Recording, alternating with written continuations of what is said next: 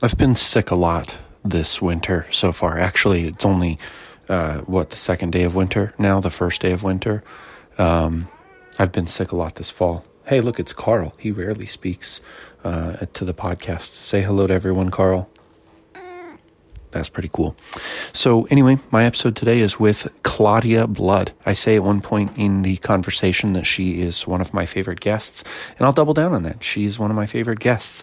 Really a pleasure talking with her. There's something about the way that she approached questions that made me think uh, her internal life was a lot more vibrant than my own. Uh, and I speculate you might have the same experience listening. So, I hope you gain a lot of knowledge and just enjoy her process and what is kind of an atypical, pondering, pontificating, meandering conversation that really didn't touch much on marketing other than theory. So, yeah, lots of good wishes for you. This is the last episode of the week. I'll be coming back to you on Monday with a new one. And very soon we will be moving into the story episode format. So I can't wait to share some of that with you. I recorded one today and it was a true pleasure. Thanks so much. And we'll talk at you again real soon.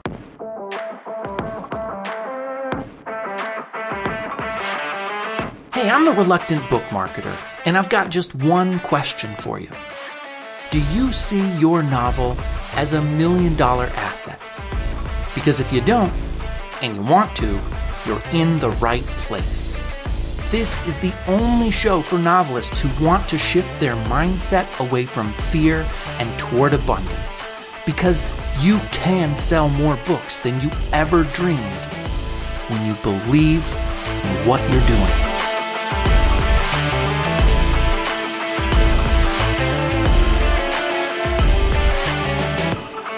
You know what I have been doing the past couple of days is literally cold calling to sell sell my book, The Seven Figure Marketing Mindset for Novelists. Um, and I'm I'm doing something that I haven't heard of other people doing before, but okay. uh, I'm partnering with insurance agencies to get the book into the hands of college students. So the win for the insurance agency is that it's a it's like a business card. Actually, their business card gets stapled to the front. I don't care. Right. It's okay. And yeah. then they pay to buy the book and give it to the kids that I want to read it. Interesting. Yeah, it's been working really nicely. Interesting. I've, and and how do you like tell whether or not that's effective, right? Like how do you know? Yeah. Yeah. That's a good uh, it depends on what your measurement for effective is. So yeah. my number one measurement as a newer author um, I've been writing books and I have a lot of books in backlog, but as, as a first time published author is copies sold. Okay. Um, so to me, readability comes when the masses believe that it's readable. And so if I can create a lot of noise and be yep. everywhere, and when yep. people turn their head and they're like, there's that Jody character again, then then they start to ask themselves should i read this book? Is it worth it? And so my right. first my first level of effectiveness is actually putting the book in people's hands. Handful of them will read it. Handful of them will immediately see the title the seven figure marketing mindset for novelists and they'll be like you know screw that. I'm not out to make a million bucks. Yeah right. That's okay. That's all right. it's art. It's art. Yeah i'm i'm i'm doing i'm doing the the carpet bombing version of getting my book into the world uh, and and hoping too that the age of the people that I'm I'm getting this book in front of means that they will be readers for a long time to come. And now they've got my book, and maybe they'll check me out later and see that I only write novels other than this.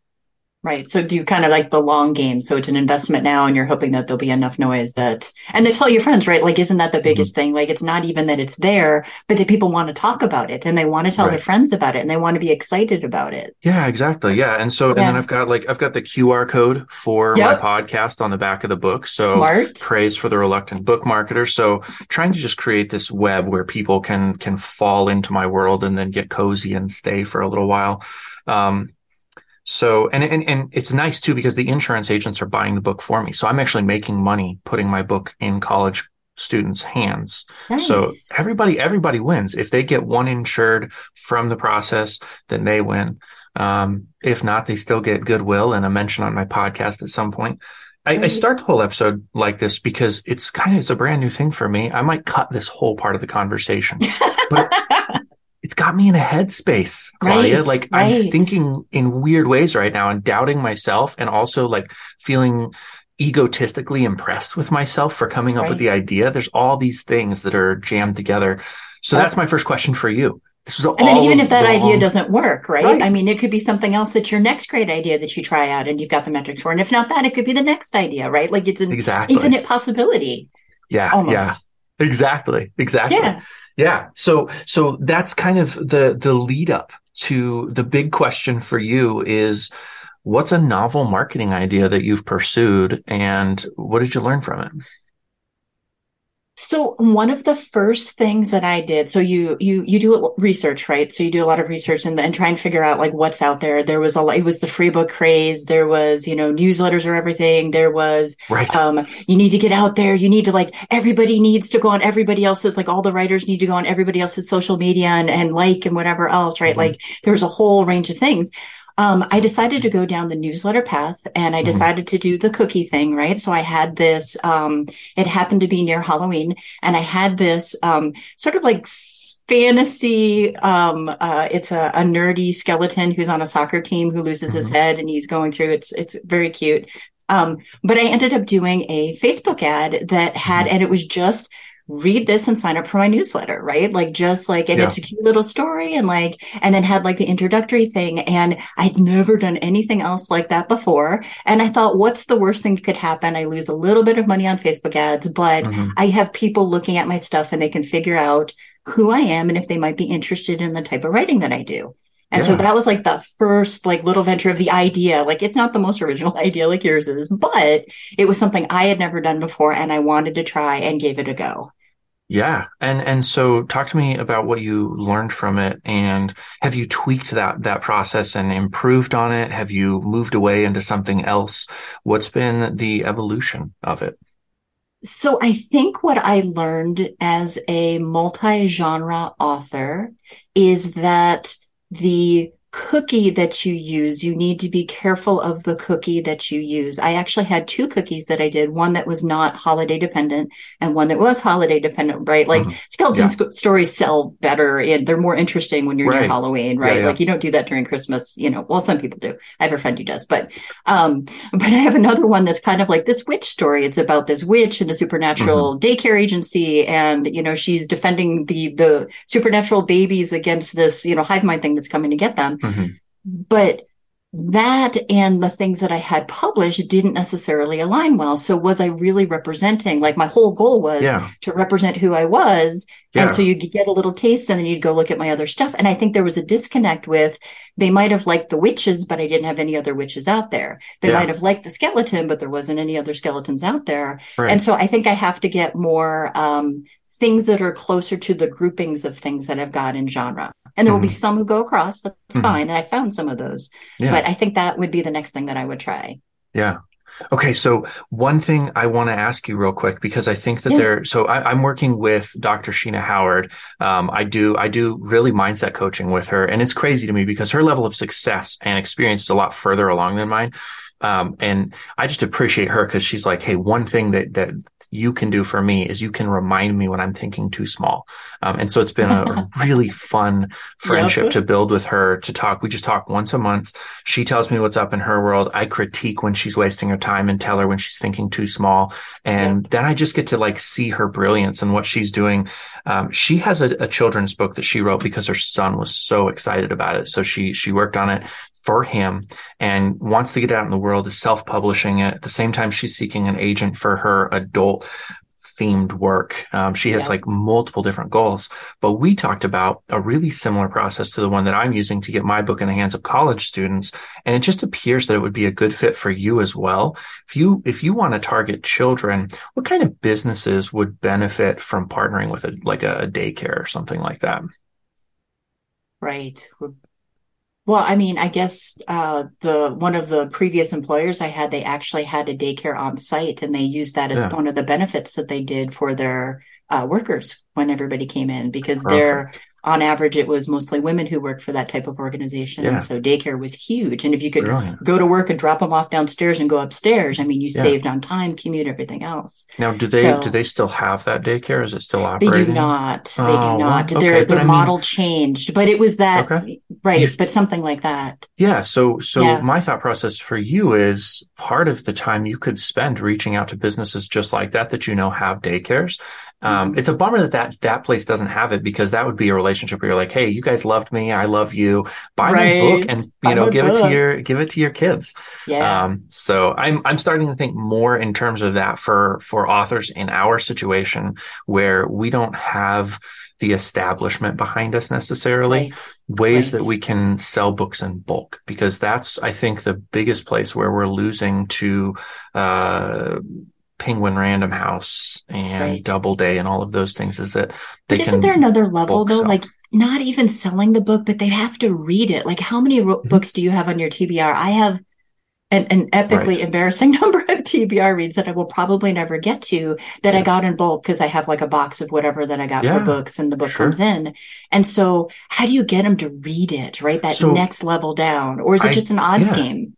No, well, it is partly an odds game. Everything in the world is an odds game. So, I, I mean, I'm going to answer your question in two ways for me, and we can have like an open and ended conversation. But my podcast is specifically for novelists who want to sell a million copies of their book. Like, that's Yep. really what I'm trying to get across with every episode that I record. But I also know that the marketing principles inside this show will work for memoirists, will work for poets, will work for biographers. Whatever you're writing, if you want to sell it to a third party, all the same principles work. It's, and honestly, I learned this stuff from selling insurance and direct mail marketing. So that's my background. Um, and so that's where the odds game comes in is that I have a following on Twitter of roughly 20,000 people now. And I was not having the growth on my podcast that I wanted to see despite doing everything I could think of. And so I made what a lot of people considered to be a radical decision to direct message every single follower on my list, which it took Ballsy. ballsy exactly, yes. and took a lot of time because it's a Yeah. one-on-one. You cannot bulk mail people on Twitter. So you have to open their profile. You have to come up with a scheme so that you don't lose track of where you're at. Uh, and then you have to send a, an individualized message to every person. Now, I did in my message, I said, Hey, I want to be transparent. This is a form message. I have a podcast. You follow me on Twitter. So therefore, you're probably a writer. Would you mind if I sent you a link to my podcast? My podcast grew 500% in Nice. one month. Yeah, it was Okay. great. Um, I went from having a podcast that wasn't even rated to being in the top 2.5% of all podcasts. So Outstanding. it's a numbers thing. Some of those Yeah. people never listened ever, even though they said, sure, I'll take a link. Some people never responded. Right. A handful of people listened and said, this is exactly what I was looking for and told their friends. And that's what you want right there to reach those people who are going to tell Yeah. their friends. And the Yeah. only way to do it is to just reach a bunch of people. Unfortunately, Right. as much targeting as we do, uh, as much research as we do, there are there are holes in our sieve. We are we are like a colander, and so we have to keep the flow into our pot as Yep. wide open as possible. And, and it's um, interesting. And it might even be just the wrong time for some people because I know that Right. I've had different things come in and then there's just too much information. I'm like, nope, not Right. now. And then it'll come back later. I'll be like, no, no, no. Now I need that. I need to go look at that. Yeah, exactly. Yeah, and that's um we were talking about your newsletter the other day when we were just kind of like brainstorming what we wanted to have this conversation be about. And you were saying your open rate is a little bit lower than you want it to be. Mhm. Um, and that you'd love to improve the open rate. That's kind of another area where I'm sort of uh, of the mindset of like, I'll toss them on the list as long as I don't have to pay a ton of money to get that email in their inbox. I'm Right. not as worried about how like high density that open rate is because the people who do open it are finding some value. Uh, it's why they keep opening it. And at some point, well, interesting. Let me let me ask you a question. I want to I want to ask you this question seriously because I think I know, but I never want to assume about other people. How do you feel about getting marketing newsletters from like even when you opt in? When you opt into a marketing newsletter and someone sends you something and they're like, "Buy my X." How do you feel about that? Is that a positive interaction for you or a negative one? I'm a mixed bag. I, I Sure. will absolutely admit, admit that I'm a mixed bag. Um, I've got a certain tier of newsletters that I am so enamored with whoever it is that they send me whatever it is and I will open it up and I will read it and I will, mm-hmm. you know, um, click on their links and look at things and whatever else. Mm-hmm. Um, and then I have a certain subset that, um, I did it for the cookie. I mean, right? whatever it was absolutely. that they offered that they dangled yes. in front of me, like yes. I totally did it for the cookie. And I'm, you know, yeah. am I really interested? Mm, probably not. You know, yeah. probably not. And I've got a system of like like fake names and kind of like things oh, like that. that's hilarious. I am terrible. Okay. I'm terrible. No, and I figure fine. out ways around the system because my uh, inbox is crazy. But um, yeah. But there are times where I see something, and especially like something like intriguing um, I personally love subscribing subscribing to like science magazines and like the okay. weird things out in the world and like things like that because I'm always looking for inspiration. Yeah. And so those will catch my eye and I'll mm-hmm. read those in bulk. Like I won't read them for a month and then I'll just like one day be like first one, second one, yes. third one, fourth one, fifth right. one, and then right they're all read in, in there. So yeah. I'm a mixed bag. There are some others that I hate the shouting at me ones. Mm-hmm. right? The ones that are yeah. buy me, buy me, buy me. And that's all they ever mm-hmm. say. And there's nothing personal. And I feel like, you know, yeah. they could have been a robot sending it. And I unsubscribed to those almost instantly. Yeah. I'll tell you what. Um, there's there's a couple of things that that really hit me there. One is um, I and you and I talked about this too. Substack. I'm using that because it's free. It doesn't matter how many email addresses I get on there. Um, and totally transparently, if you're a listener right now, I only have 181. I have people who unsubscribe from time to time because I overmail them, and I I know that that's on purpose. I try to do daily, um, wow. and so right, exactly. Some people are going to opt out because they're like it's too much content. I don't want that. Some people will opt out because I'm opinionated in my newsletter in ways that I'm not on Twitter. But um, anyways, I, I think. Uh, I've lost the, train of my point there. derailed, um, it's gone. yeah, I totally, totally derailed. There was a reason Substack. why. Yes, I was talking about Substack, but why was I talking? There was a, a, it was something you said about your newsletter.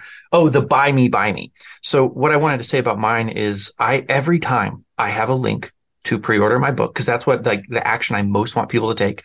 And I have a couple links to subscribe to my Substack. So if it lands in an inbox um, and somebody shares it or a new person, I want them to join my mailing list. Um, my actual like follow through is so small. People are opening it. Some people have opened every one I've sent out. They're clearly like engaged in some way, but they're not making a buying decision. I'm really curious about that. What are your thoughts? Not not about mine personally, but about your own experience too.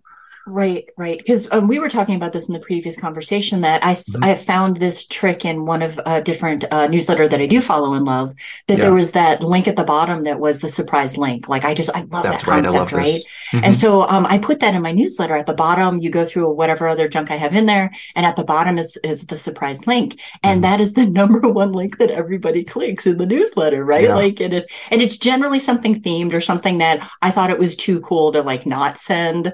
Um, yeah, I, I, don't cool. remember what some of them are, but I think that there are the people who go down and do the surprise link. I hope that they're subconsciously looking through the letter and not just scrolling down. Right. You know, I hope that at some level they're engaged and that they're open to a future relationship where they're mm-hmm. open to something where they'll see something and be like, yes, I want to yeah. try that now. I want to buy that. It's like that three contact thing, right? Mm-hmm. Mm-hmm. You have to see something three times before you're really sort of like interested and going to do it. Like I feel like that's on my yeah. way to the three contacts. So, and so even though they don't look at the other stuff, they went down there. Yeah.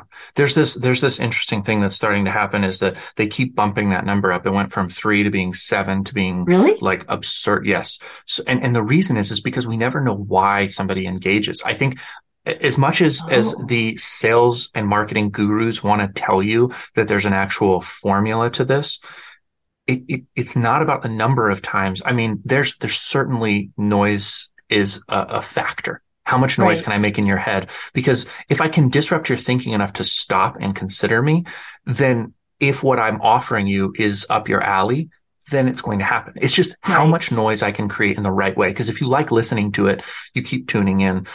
Right. I, so let me give you this example too. And this is actually yeah. partly what I was talking about with Substack. I'm a fan of a guy named Grant Cardone. He's super, some people love him, some people hate him. I like him because of his hard work message. He talks about like never give up. I'm signed up for a couple different newsletters he has, and he mails sometimes four or five times a day. Holy so cats. it's insane. He'll actually, he will talk about how he tries to do this. He tweets hundreds of times a day. He has a whole staff that does this stuff for him. Um, he's obnoxious to most people and, and I understand that, yeah. but he's also a billionaire. you know, exactly. I know. I know exactly. So the thing is, right. what he's doing is working because he's really fully committed to doing his thing Right. I actually am more in the habit of deleting his emails than opening them. But randomly, every once in a while, one of the headlines in the email will catch my attention and I'm like, I wonder what that's about. So I open up one out of 20 uh, and I still like him. It's just the relationship I've chosen to have with him as like an entity that he's right. going to invade my inbox all the time. And I don't love it, but I like him enough and his message enough that occasionally I'll stop. So right all of that basically exactly all that to say um, for him it's way more than three it's going to be like right. 3000 before i ever buy something of his right Wait, but there's also too like that message like what is it that he does that would and maybe that's the headline portion of it that it's something that's intriguing enough to you about something that you want to take action on yes, and not exactly. just like a piece of data Yes. Yeah, exactly. It's that, that emotional connection. Every once in a while, he catches me emotionally and I'm like, yes, that's lacking in my life. I need to open up this email I and figure out. Open up this email yeah. what's wrong with me? How I can fix it. now I can fix it.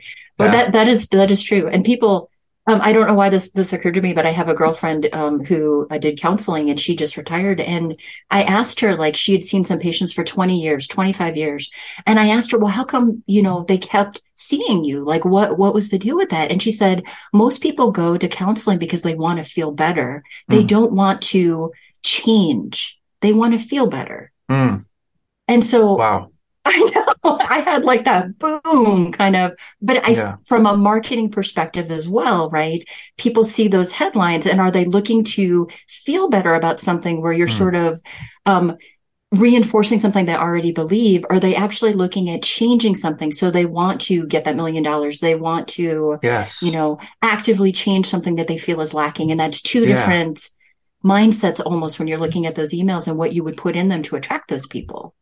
It's so true. And it so exactly reflects the phone calls that I've been making. When I talk to an insurance agent, the story I tell them is you get a head start on all the other insurance agents because you're putting this book in a student's hand who knows that they're spending $50,000 to get a degree that's not going to teach them how to make money on the degree. So right. it's that emotional connection of like, oh, I'm going to, I'm going to give this thing. They're afraid of spending $50,000 on a degree and not being able to like turn it into a business. And this book solves that problem for them, at least in part. Right. And so the insurance agent then gets to be the one who gives that book to them as a gift. And then they equate this solution with the insurance agent. So when it's time to get a, a auto policy, right. well, hello, I trust you. You gave me a book, you friendly person, you. You helped um, me. Yes, you cared about, about my future. Yeah, you you helped solve the worst feeling in my life, which was fear. Right. That's crazy. You're the that one who came crazy. up with that. What? You're the one who came up with that. I mean, you, you, were just talking about that. I think that it's, right. I think it's such a, a, a powerful thing. If you can solve someone's emotional agony, right you can speak to them do you feel like you write your books with that in mind is that actually conceptually on your mind when you're writing it's like this no. this yeah me either Mm-mm, so no no I, have always been told that like writing the books is your creative aspect for it so mm-hmm. you just go and be creative and write mm-hmm. whatever mm-hmm. it is you write and then the marketing yeah. and the business yeah. you put your creative hat away to some extent and then yeah, no. it's a business so go for it right like do what you need mm-hmm. to do mm-hmm. Yeah, I agree with you. I have, I, I, don't, I'm not even an outliner. So I'm, I'm like fully creative soup. I don't, there's, yeah, exactly. So what, what is it then? At what point do you start to see the project, the book that you've written, um, and extract from it the obvious principles that you put into the book? Because as much as you want to entertain you can't write in a vacuum where you're not teaching at the same time. It's sort of like the blessing and curse of being a writer. Your right. book is, it has some sort of like lesson or takeaway. When do you start that process of extraction of like, here's the takeaway in the book? So do it's like a little tickle for me. Like sometimes I've got this trilogy, the the Relic trilogy that um science fiction future planet like it's got time travel monsters mm-hmm. on the mm-hmm. planet all sorts of crazy things yeah, orphans uh demons you know whatever but all the good stuff under, all the good stuff right but underlying it is more about like there's there's two character arcs that i really like in there i've got z who's this child assassin who changes his life and it's can he, right? Like that question, like, can you become the person that you want to be? Mm-hmm. And then I've got this other character who's more about the bad guy who lost her daughter and she's spending all this time and effort and she's killed people to try and get her daughter back because she thinks mm-hmm. she'll create time travel and and so it was more about like how far would you go mm. as uh as an individual for those things that you believe in would you kill for it would you right. like how far is too far and at what point is there no ROI like using business terms and for um and then what does it mean so you know at the end um the one character decides that um if she she has to go far enough to give up like in order for her mm. daughter to come back and be happy she has to give her up right and that's like the yeah. ultimate after everything so i think that snuck up on me that it was all about that decision and re- yeah how far you will go i think that i'll circle back and say it that way again yeah how far would you go for those things that you love this is a, it's a beautiful message. I love it. I mean, uh, um, popularly, it reminds me of Thanos from the Avengers movies, um, probably the best superhero like story arc in all of film. Um, you know, and he's willing to kill half the universe for his ideals. So to to, to right. save the universe, he's willing to save to the kill. universe, yeah. right? And um, people are going to call him a bad guy. Yeah, exactly. Yeah, right. and it, it is. It's an interesting thing. I think that um, I I personally really enjoy uh, how many anti-hero stories there are out there now, where you can really identify with people who do some kind of deplorable things. I recently asked a question on Twitter: um, Have you ever lied about buying someone's book?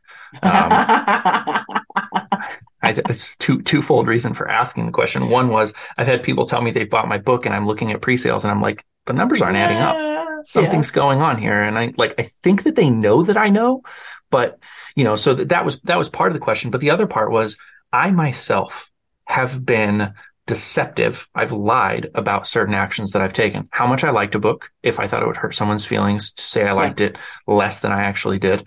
Um, just based on the fact that I don't buy a ton of independently published books at this point, I've not lied about that particular thing, but I don't right. think that makes me better because I have lied about things to try to keep like balance in the world. And it's a lot easier to like look at myself in the mirror and accept myself after hanging out with Thanos for a little while.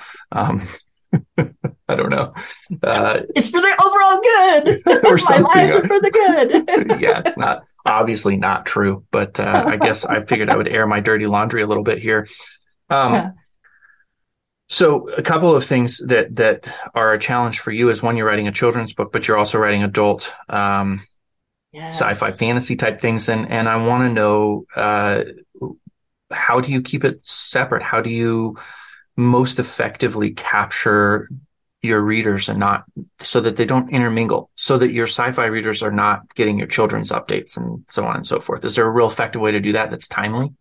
I, I don't so i have the problem that there's only so many so many hours in the day right? you know mm-hmm. i'm a, a, a, small business owner. It's me.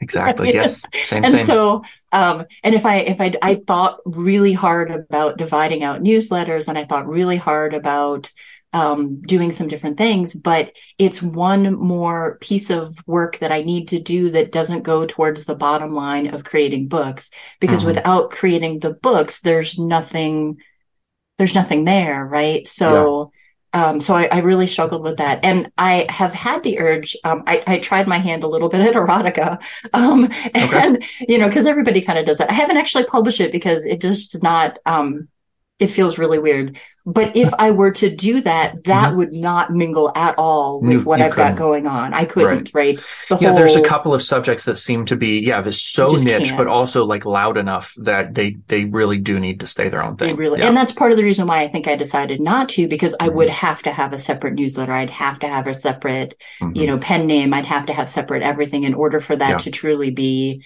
to not lose people in the noise between. Like, you know, I could see mm-hmm. people going over and saying, "Oh, wait, you wrote this." I'm out, right? yeah. Well, I'm probably going to destroy this this uh, avenue for myself uh, that I wasn't going to take anyway. But my wife and I actually talked a lot at one point about me writing romance novels and attributing them to her. So she would yeah. actually be like the author, um, and and I would be writing the books, and she could you know do any kind of like final pass fail on if I hit the hit the mark because um, if you're a romance reader right now, please, you know, take my sincerest apologies, but it's formulaic. It has to do certain things in order to fit. It does. It's uh, very beat driven. Yes. It's very beat driven. And very, so very. people who read it, my wife reads 400 books a year. She Mhm. vastly outreads me. I read uh, half as many books as she does a year on a good year. And that's just because like it does something. It tickles something. It satisfies a craving in some way that nothing else seems to. But I could crank out five of those a year if I wanted to. And if I were if I were writing romance books and publishing them under her, you could theoretically make a, a good deal of money. But You'd I have to like go for too money characters. driven. Mhm. Right, like you, it, it's not just formulaic because, um, Sure. honestly, I Yep, read a lot agreed. of. Uh, I mean, I mean, it, it is and it isn't, right? Like the thing that Yeah. brings you into the romance is you want that person to be your friend. You want to Mhm. see what happens. You want to see what happens with all of their friends of friends. You want Yeah. to see everybody get their happy ending. And Mhm. if it's too cliched or you don't care about them, you're done, right? There's another 500 uh, romances out there. That you is could go true. pick someone else's. That is that is very true. Yeah, and but the, the the also the other problem though is because of the prolificness, there's just not enough books to satisfy most romance readers. It's Right. it's something real specific to the genre that they can, you know, their readers can read 400 books a year. Because again, you talk about only so much time. I'm like, how does she do this? But there's there's just things that are going on. I agree with you that there's characters. So I'm not. I don't want to belittle. Oh, and I know it's not ditching. Yeah. I Yeah, just, you're not. I want to be I want to be very careful because I think that all writing is challenging. But when it comes to yeah, formulaic anything, it's going to be easier than not. Um, I think that's the reason why some great writers like Lee Child will write uh, Jack Reacher for for his entire career because you just Right. tap into Jack over and over and over again, and the book gets easier and easier to write. James Bond gets easier to write every time you do it because you just know James. So But what's interesting too with the romance is not only does it if it, you also have to do it somehow slightly different and still be the same, right? Like that's the problem in the Yeah. romance, right? Like Yeah. the meet cute has to be cute enough and it has to be Yes. uh, right. It can't just be a meet cute. It needs to be something more, right? And then you have to have the right tropes and you have to have the right Mhm. like I think it's a different set of hoops that a romance author needs to go through to be successful than say a science fiction author needs to go through agreed. right then right but there's still hoops there's still it's Yeah. still not easy Here's the other question too, and this is something I think I'm not accounting for enough in this conversation is the actual going back to what we were talking about as far as emotional connection goes. Um, Yeah. Romance connects emotionally probably more effectively than anything else. Like Yep. the want to be loved by a specific person for all of your dirty laundry and your six pack abs is just really big.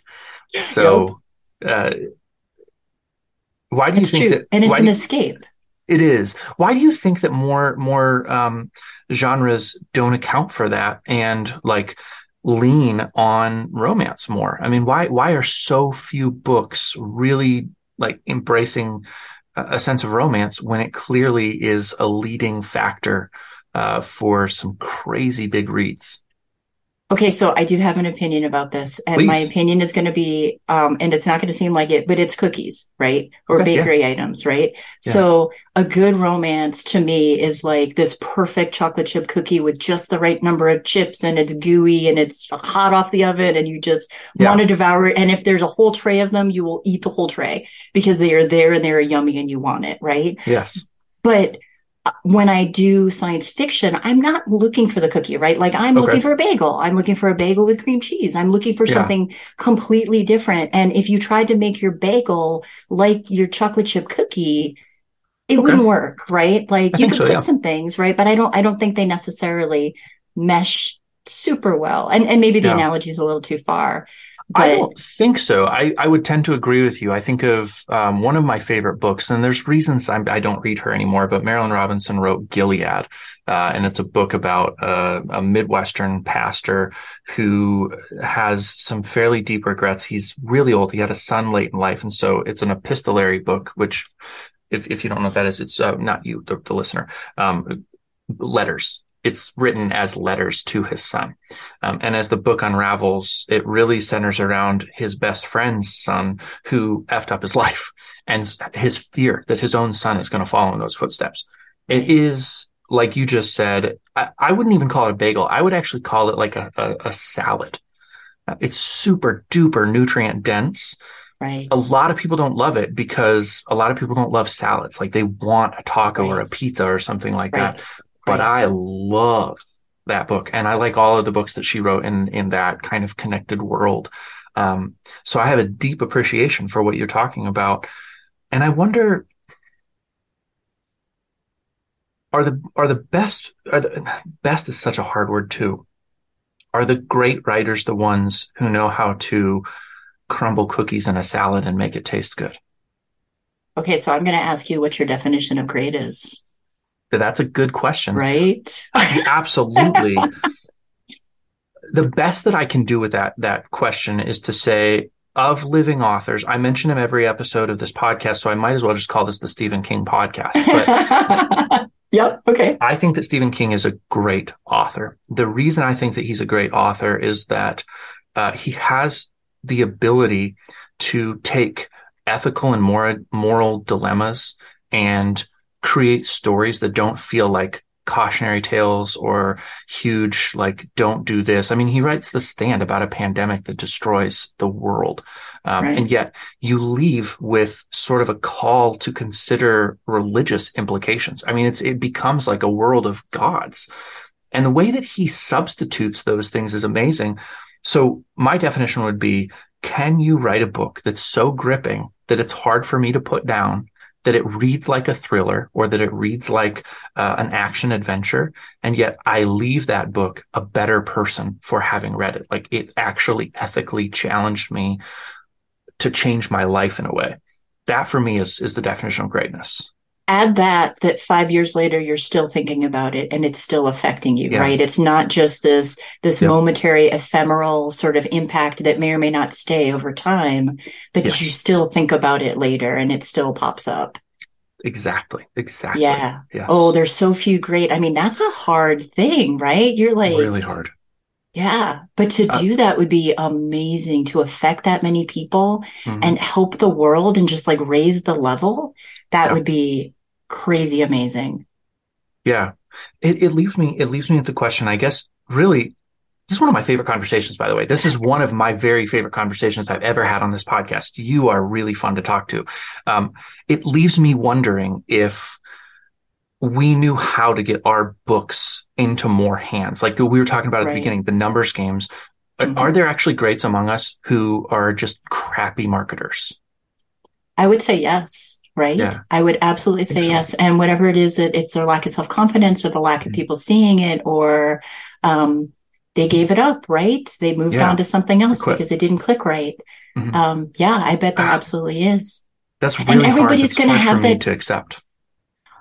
Yeah, but there's still a chance, right? Everybody listening, they could hear this and they could, they mm-hmm. could take your advice and they could, you know, decide to, to go forth and try some more and get mm-hmm. more eyes on their books. And maybe they're the ones who have that piece of advice that are going to help others. Right. And yeah. everybody needs a different piece of advice, right? So this is not like mm-hmm. a one trick pony. There could right. be 10 great books out there for what people need at this moment in time. Yes, exactly. There are. There are no doubt multiple mini books that will all satisfy the same need. Um, and that's the beauty of of fiction specifically, I think. Uh, okay, so a couple of things. One is my childhood books were the Frances the Badger books. Was that you and I that talked about that in our previous conversation? Or no? Okay, so. Frances the Badger is probably not like. I mean, it's either a, a book that a parent reads to a younger child, or the child probably needs to be somewhere between four and six to really appreciate those books. They have a bit bigger words. There's pictures on every page, but um, you know they're kind of like bigger moral swings.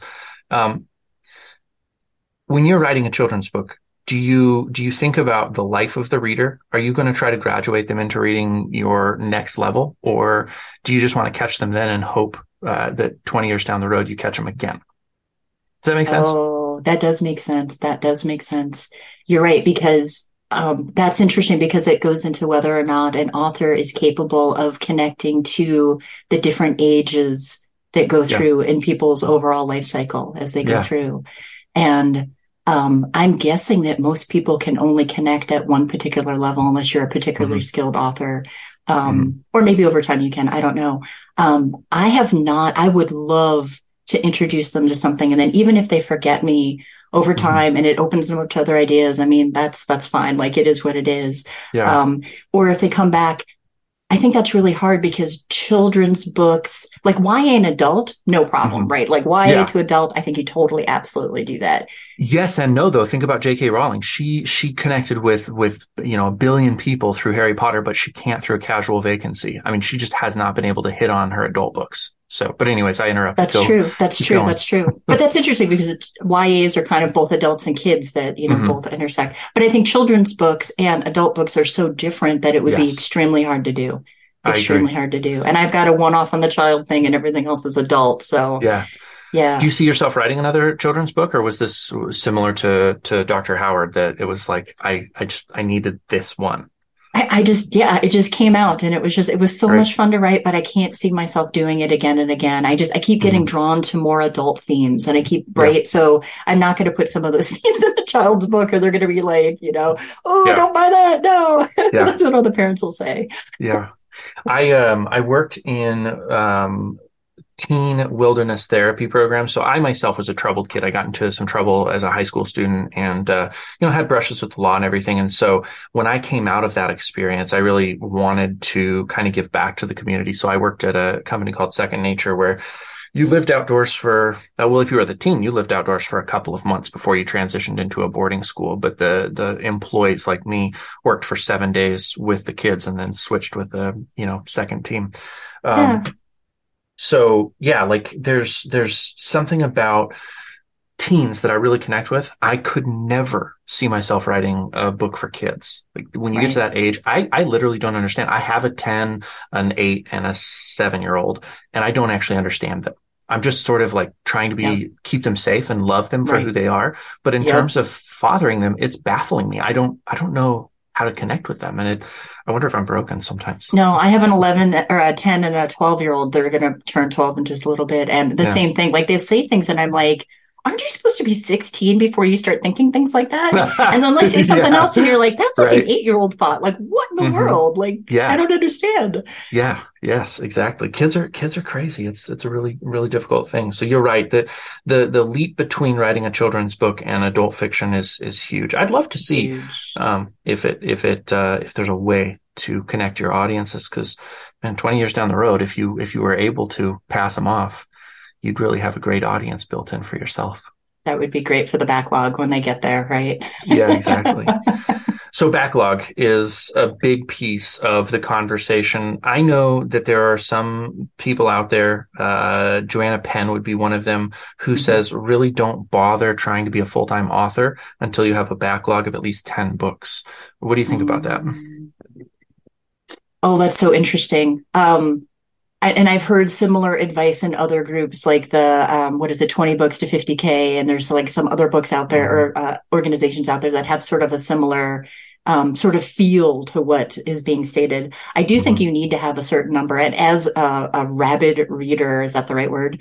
I mean, if Yeah. I find an author that I like, and I will buy their whole entire backlog, Mm, and will slow make my way through it. And if there's only two books and I don't get enough of an experience of them, I mhm. might not be able to find them again because I've moved on to the next author. oh wow okay Yeah, yeah. but if there's enough of them and I've connected enough, then I have that name in my head and I go, I'll go Mhm. see if this person is, you know, put anything else out or you know, Yeah. whatever. So I do think there's, um, but even then, that's not a guarantee. There's still some Mhm.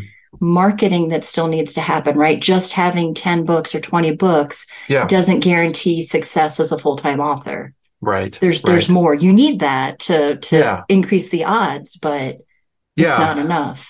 Okay, this is this is a really big uh, hot point for me personally. Hopefully, other people are going to connect to it. I hate, and if you've done this before, I'm sorry. I hate rapid. I hate rapid release. I really, really hate rapid release um, because I think I think that it unfortunately preys on what you were just talking about about sort of like that voraciousness. Mhm. Um, but unfortunately, unless you were really calculated early in the process, if you rapid release, I almost guarantee the quality of the book that you do it with is lower than it should or could be. And this goes back to when you were talking about what is great.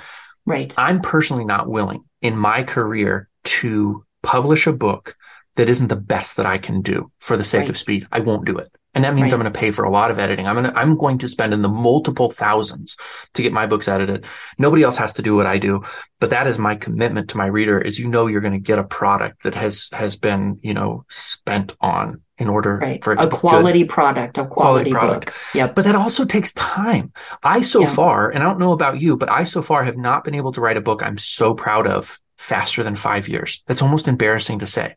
And I have a decent backlog that hasn't been published, but to get Yeah. it to the point where I'm like, it's ready to go. It's taken me about a five year journey, re like scrapping it, starting over again, like kicking characters out, changing plot lines and stuff. Yep. It's just, yeah, you have something. Say it. But, but but but okay, so there's there's there's that line, right? Mm-hmm. So there's um so you want to do quality, but Mhm. there's also that whole like I, I'll say it the 80 20 rule kind of thing, right? Yeah. Or 90 90, let's call it 90 10 because I don't Yeah. think both of us feel better. Um, right? Yeah. If your book is not good, and maybe good enough is what you say, right? Like, uh, how many Yeah. people are such perfectionists that Yep. they have that next great book, but because it is not 100% Yes. on a moving scale, right? Because every time you write something, you're getting better and better. You're increasing Yes. your skills. So your Yeah. line is moving as you're producing. How in the world do you ever catch up with it That in is a a timely manner? Uh, honestly, it's a beautiful, really good question. And it also kind of throws into question things like Stephen King's, some of his greatest books are early. Like The Stand is one of his earliest books, and it still is better than some of his later books. He just caught,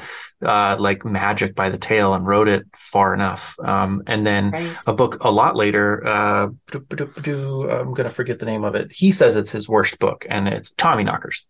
Oh, It's- yeah. it's yeah, Tommyknockers is a bad book, unfortunately. And that's but I liked, there's some of it that I liked. Is that too, terrible? actually. No, okay. I, I think if you checked me on Goodreads, I still gave it four stars. It's better than a lot of books that I read. Um, yeah, uh, and then there's J.A. Konrath. I don't know if you're familiar with him. Um, he's one of the more uh, well-selling self-published authors out there. Beautiful blog. If you haven't heard of him before, check it out, listeners too.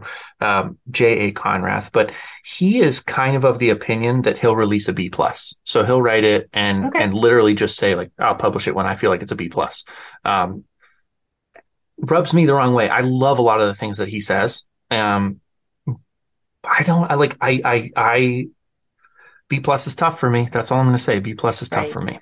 Right. But I mean, what if one of those books in your backlog, because you said you had a lot of them, Yeah. you know, like so the lifespan, five years backlog, right? You're That's you're good point. already out laying. What if one of those Right. books is one of those great books that would have affected people and helped people? And even at a B plus versus an A plus, Mhm. it could have helped so many people.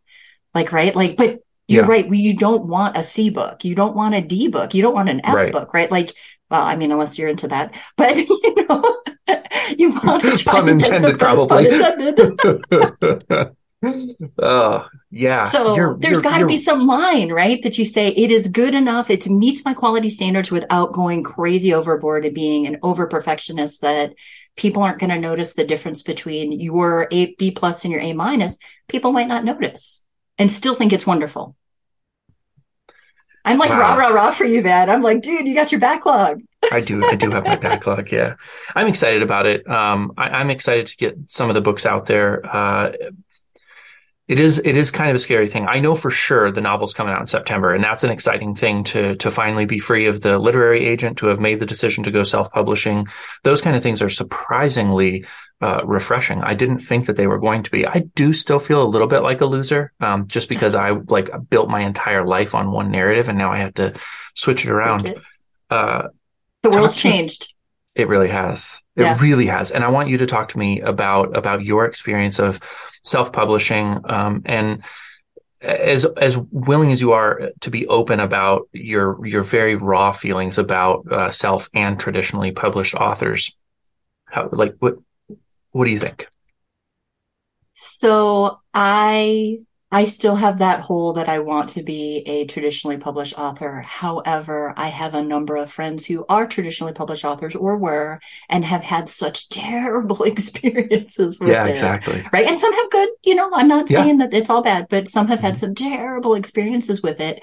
And the things that they could control were things that would bother me Mhm. right? Like, and so um, I decided that I was going to do indie, and I decided I so the rapid release. I did decide to rapid release, but Mhm. what I did was I waited until the books were done for me, all of them, so that I could do the rapid release and like delayed going bef- until they were ready.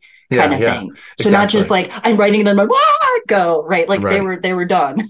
Yeah, yeah. was- Well, and that's uh, that's that is. I knew even when I was saying it that that's kind of the exception to that particular rule is that that there are people who who know that they're going to rapid release and they actually wait to time it so that they can get the Right. most out of two books, and that's I think a different thing. That is a different thing. Yep. Instead of, I, I do have other friends who just basically, and I don't mean it this way, I do Mhm. kind of, but they just put whatever crap out there. Like the deadline Yeah. comes and they put it out there, and you're like, and you sit there thinking, you're giving indie authors a really A bad, bad name. like a really bad name. Yes, like there's got to be quality, right? There's got to be some point of quality. Um, but so based on those, my friends' experiences with that, um, I, I did pitch a couple different places, but I never actually like really fully got behind it. And I decided that the market really was changing and that the view of the Mhm. world was going to be, you know, the indie author place and people publishing that. And there was going to be something other than the publishing companies doing that quality at the top, right? Like sort of Yeah. getting people excited about the books. So I, I, I decided to go down that path and I haven't regretted it at this point. I mean, Right. Yeah. You No. I, I, I honestly, the only reason I can see myself traditionally publishing at this point is if one of the books that I sell or publish uh, sells well enough that they come to me for like international rights and those kind of things, then I will say let's let's do this because the distribution that they can provide would be great. And then you get the official stamp of A being traditionally published, but B universities now will talk to you, which is the, the hardest part for me of the self-published world is that universities have not gotten on board that there's any self-publishing that is worth time. So they will not let you be a speaker. They won't let you interact with their students. You're just, you know, uh, it's going to change, but it's going to change. I think change. it will too, Yeah. but it's it, they're going to be the slow ones. It's kind of like I live in Nebraska, and we're going to be the last state of fifty to legalize marijuana. So Probably. I, don't I don't use it, so I don't actually care. But but I just I think it's really funny because every other state's kind of like, yeah, that makes sense. I'll just do it. Yeah. yeah so that's funny. um, you had But said it's interesting. Can you see it waves though, right? So romance is Mhm. very much like if you look traditionally published, like the indie published versus Right. Mm-hmm. like it's mostly indie and romance, which is why a lot of the infrastructure seems to be falling down. And I think it's going to go into the other genres. Mhm. And as those other genres acclimate to that, at some point the universities are going to have to wake up and they're going to have to think so. recognize that I agree you're with going to you. have to use a different quality. And I think part of the problem is, and he, this this is a whole other question that I, I honestly don't want to get into, but um, universities use literary fiction as the the um, tent pole, as the pillar of the foundation. Yeah. Literary fiction, um, if, if for those readers or listeners who aren't familiar with it, is like slice of life. So what happens? You you, know, you wake up, you make some orange juice, your wife cheats on you, and you spend the whole time feeling miserable about yourself. Um, and and that's also the least prolifically selling genre. It's close to poetry in some ways, and so I think that the universities are going to continue to be able to fool themselves that uh, literary writers can't self-publish. They they need the prestige of the Pulitzer Prize, and the Pulitzer Prize needs the prestige of the gatekeepers at Penguin Random House uh, and HarperCollins and FSG and all that kind of stuff. So there's Right. this, yeah, there, it's. I agree with you. It's going to break. Yeah. But people like you, people like me, we have to continue to have exceptionally high standards for how we publish a book, the quality of it, the look of it from the cover to the quality of the paper. I'm not even kidding about this kind of stuff. I feel like we need to spend the money to get like high quality paper, good covers, do hardback, do paperback, treat it like you are a traditional publisher. You just happen to be the publishing house. However you have to do that, I think makes a really big difference. And even was- blurbs, right? Like everything related Oh. to it has to be, right? It's not just the product, but it's everything around it that you have to make as good a quality as you can. Yeah. Yes, yeah, exactly. And I'm tired think- already thinking about it. I know, me too. I had this great question. So one of one of my um, coaching clients, Neil Staley, um, he's also a podcast guest coming up soon. But um, he he, I was talking through with him like this is what you do to get your readers, and he said to me very candidly, and it was a great moment in in the the interview. He's like, "That sounds exhausting to me." yep. Yep. That's we talked Yeah. about this earlier in the conversation is that's what makes the difference between great writers with a huge readership and great writers that maybe quit too soon is that willingness to talk to the first 500 people one on one in order to get that book like a really dedicated following. And it's different skill set. That's the thing that keeps circling back in my mind is that, you know, writing a book is Yes. one skill set in my mind, right? Editing is another Yeah. skill set. The graphics is another skill set. The marketing is another skill set. You're a small business owner. And it's just, it's a lot, right? There's It's plenty of people who are, could be brilliant writers that just mm-hmm. can't do the rest of it. And I hope Yeah. they get regular publishing contracts so we don't miss a great one. Just saying. right i'm i'm all for it i like that i i think i think the word can't maybe i take a small issue with choose not to would be different i would be hard pressed to believe that anybody can't learn how to be a marketer um, i'd probably be out of a job if that is the case But, But don't I you do- think there's like a bell curve? Like some people are going to Yes. suck, right, at doing it, and it's going to be sort of mm. right. Like they, they Yeah. say the wrong things, Right. they think the wrong way.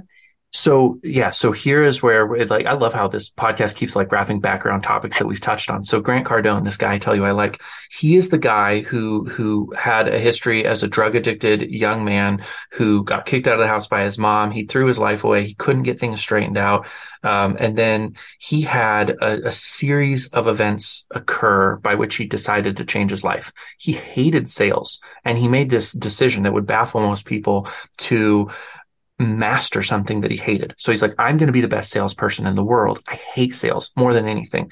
And he, he got a job at a car dealership. They gave him a chance when nobody else would hire him. And he like studied videos on how to be a salesman. And he went from being, you know, a drug addict who couldn't get a job to being the, the leading car salesman at the dealership. People who had been there for 20 years and obviously on to making a billion stinking dollars because Right. he just fell in love with this thing and decided he would do it. So that whole backstory to say he is a believer that anyone can do it. And I subscribe to his philosophy, partly because I see in myself the reluctant book marketer. Right. It's not what I want to be doing. It's what I've come to terms with I have to do in order to have the other thing I want, which is a million readers. I, I want a million people to read my book. And in order to do that, I have to do some uncomfortable things. There is a guy named Gary Vaynerchuk uh, who is also a billionaire, great marketer, believes that you are born with it. Some people just don't have because it's just social sauce. skills. Inter. Oh, they don't have secrets. Okay. He believes they don't have the secret sauce. Yeah, some people are Okay. born with it, and some people can never achieve it. And um, I, I see those two gentlemen as being diametric opposites, um, but they both reach the same thing. And if I'm being completely honest, for as many people as I've spoken to, interacted with, coached, mentored, uh, very, very few at the end of the day will be willing to do the things that I'm doing. When I tell them this is how I'm having success and I can teach you how to do this, a lot of people stop and they're like, that's not for me. I'll find another way. And you're like, okay, good luck. I mean, maybe. But the other way could work, right? So because there's lots That's of ways question. to get to Yes. like oh, definitely. success, I'm- right? Definitely. If I'm not, I am not saying that my path is the only path. I am saying that my dedication is, to the best of my knowledge, the only way to do it. You don't have to take the Right. same actions, but you have to have the same mindset, which is like, I'm unbreakable. Nothing can break me, no matter how many people hang up the phone on me, no matter how many people call me bad names.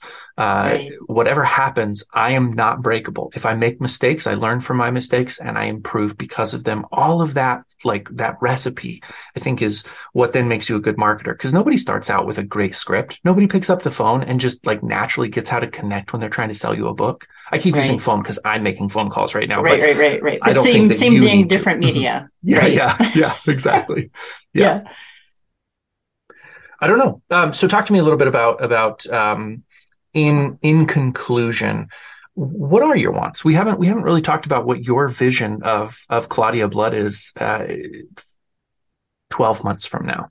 12 months from now. Um, okay, so I'm going to answer the the ultimate goal would be like honestly, um, when you talk about that great book, like I would love to affect someone like that where they read my Hmm. book and they come out of it and they just they're inspired for change or they look at the world differently so they can do something new and different like Mhm. whatever that looks like like i would love to be able to do that and even if there's no monetary success that would be an outstanding an outstanding thing um, but i would like to have some monetary like some good monetary success long term Mhm. um, in the next 12 months, uh, I have a number of books. You're talking about backlog. You make me want to look at my backlog and get, I've got, you know, three different series that I've got the next yeah. book half created that I just need awesome. to finish them and get them out. Um, mm-hmm. So I'm hoping that I'm going to be able to dig in and I think I'm going to have to buy your book, right? Like, isn't that yeah, yes, the reluctant that's marketer? Right. That's yep. right. That's right. Because I do need to, as you say that, I do recognize that you're saying that I've stopped myself from doing things because it was uncomfortable, and I've, mm. you know, chosen not necessarily,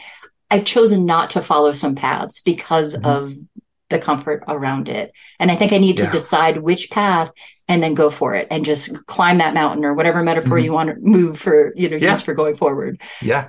Yeah. Awesome. I love that. I, I love, I love what you're saying. That, that sense of like, I'm going to embrace the discomfort. It's amazing, amazing things happen. Uh, I was just having a conversation with my friend John uh, last night. I was taking the boys for a dog walk, and John called me, and I picked up and and uh, I, I, was telling him the biggest change in my life was when I decided to act on every stupid idea that I had. I was like, I'm no longer going to question whether this will work or not. I'm just going to drop everything I'm doing. If I have a random idea, and I'm going to try doing it.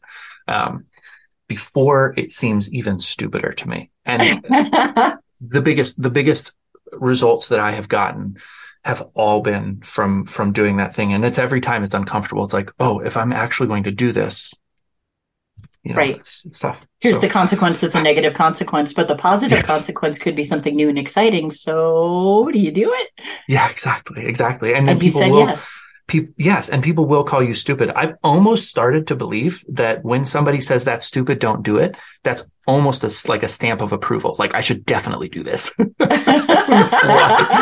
um, you know using okay using if they're talking about fire and you know exactly. like in a house you know closet with like you know clothing yes, don't do that don't that's, light that's something bad. on fire right that's right, right. it's exactly that's that's bad um, yes yes okay. marketing ideas. Yes. exactly. So, uh, where where can people find you? I want people to be able to buy all of your books as soon as they're done listening to this episode, and to connect with you on all of the social medias. Uh, my I have a website, claudiablood.com. I'm a wide indie, indie publisher, so I'm available at all booksellers. Um, and I'm also on uh, Facebook, which we can attach, I guess, later on. I can't think of what it is off the top, but okay. claudiablood.com. Perfect. And you have Twitter? I do. Okay. Do you do you use Twitter? Are you a big Twitter user? Oh, I like reading it, but I try not to say too much just because maybe that's mm-hmm. part of that whole fear of because all most of it is like, oh, LOL, because yeah. I'm kind of an LOL kind of like I think everything right. is funny. So yeah, I hear you. All right. Well, I'll try to convince you later to use Twitter. I think it's the best. So, okay, it's on. Awesome. All righty. Well, this is this is a wrap. I will put all of your information in the show notes so people can purchase your books, and we will be in touch. Sounds great. Thank you so Thank much. You. It was great yeah. fun. Yes. Thank you so much for listening. If you enjoyed today's show, do me a big favor right now. Click on the follow button in whatever podcast app you're listening on. That way you'll get notifications every time I drop a new episode. And if you still can't get enough, you can go to the show notes, click the link for my newsletter, and sign up today. I'll give you one to two interesting pieces of content every single month that you won't hear on the podcast or find laying around on the internet.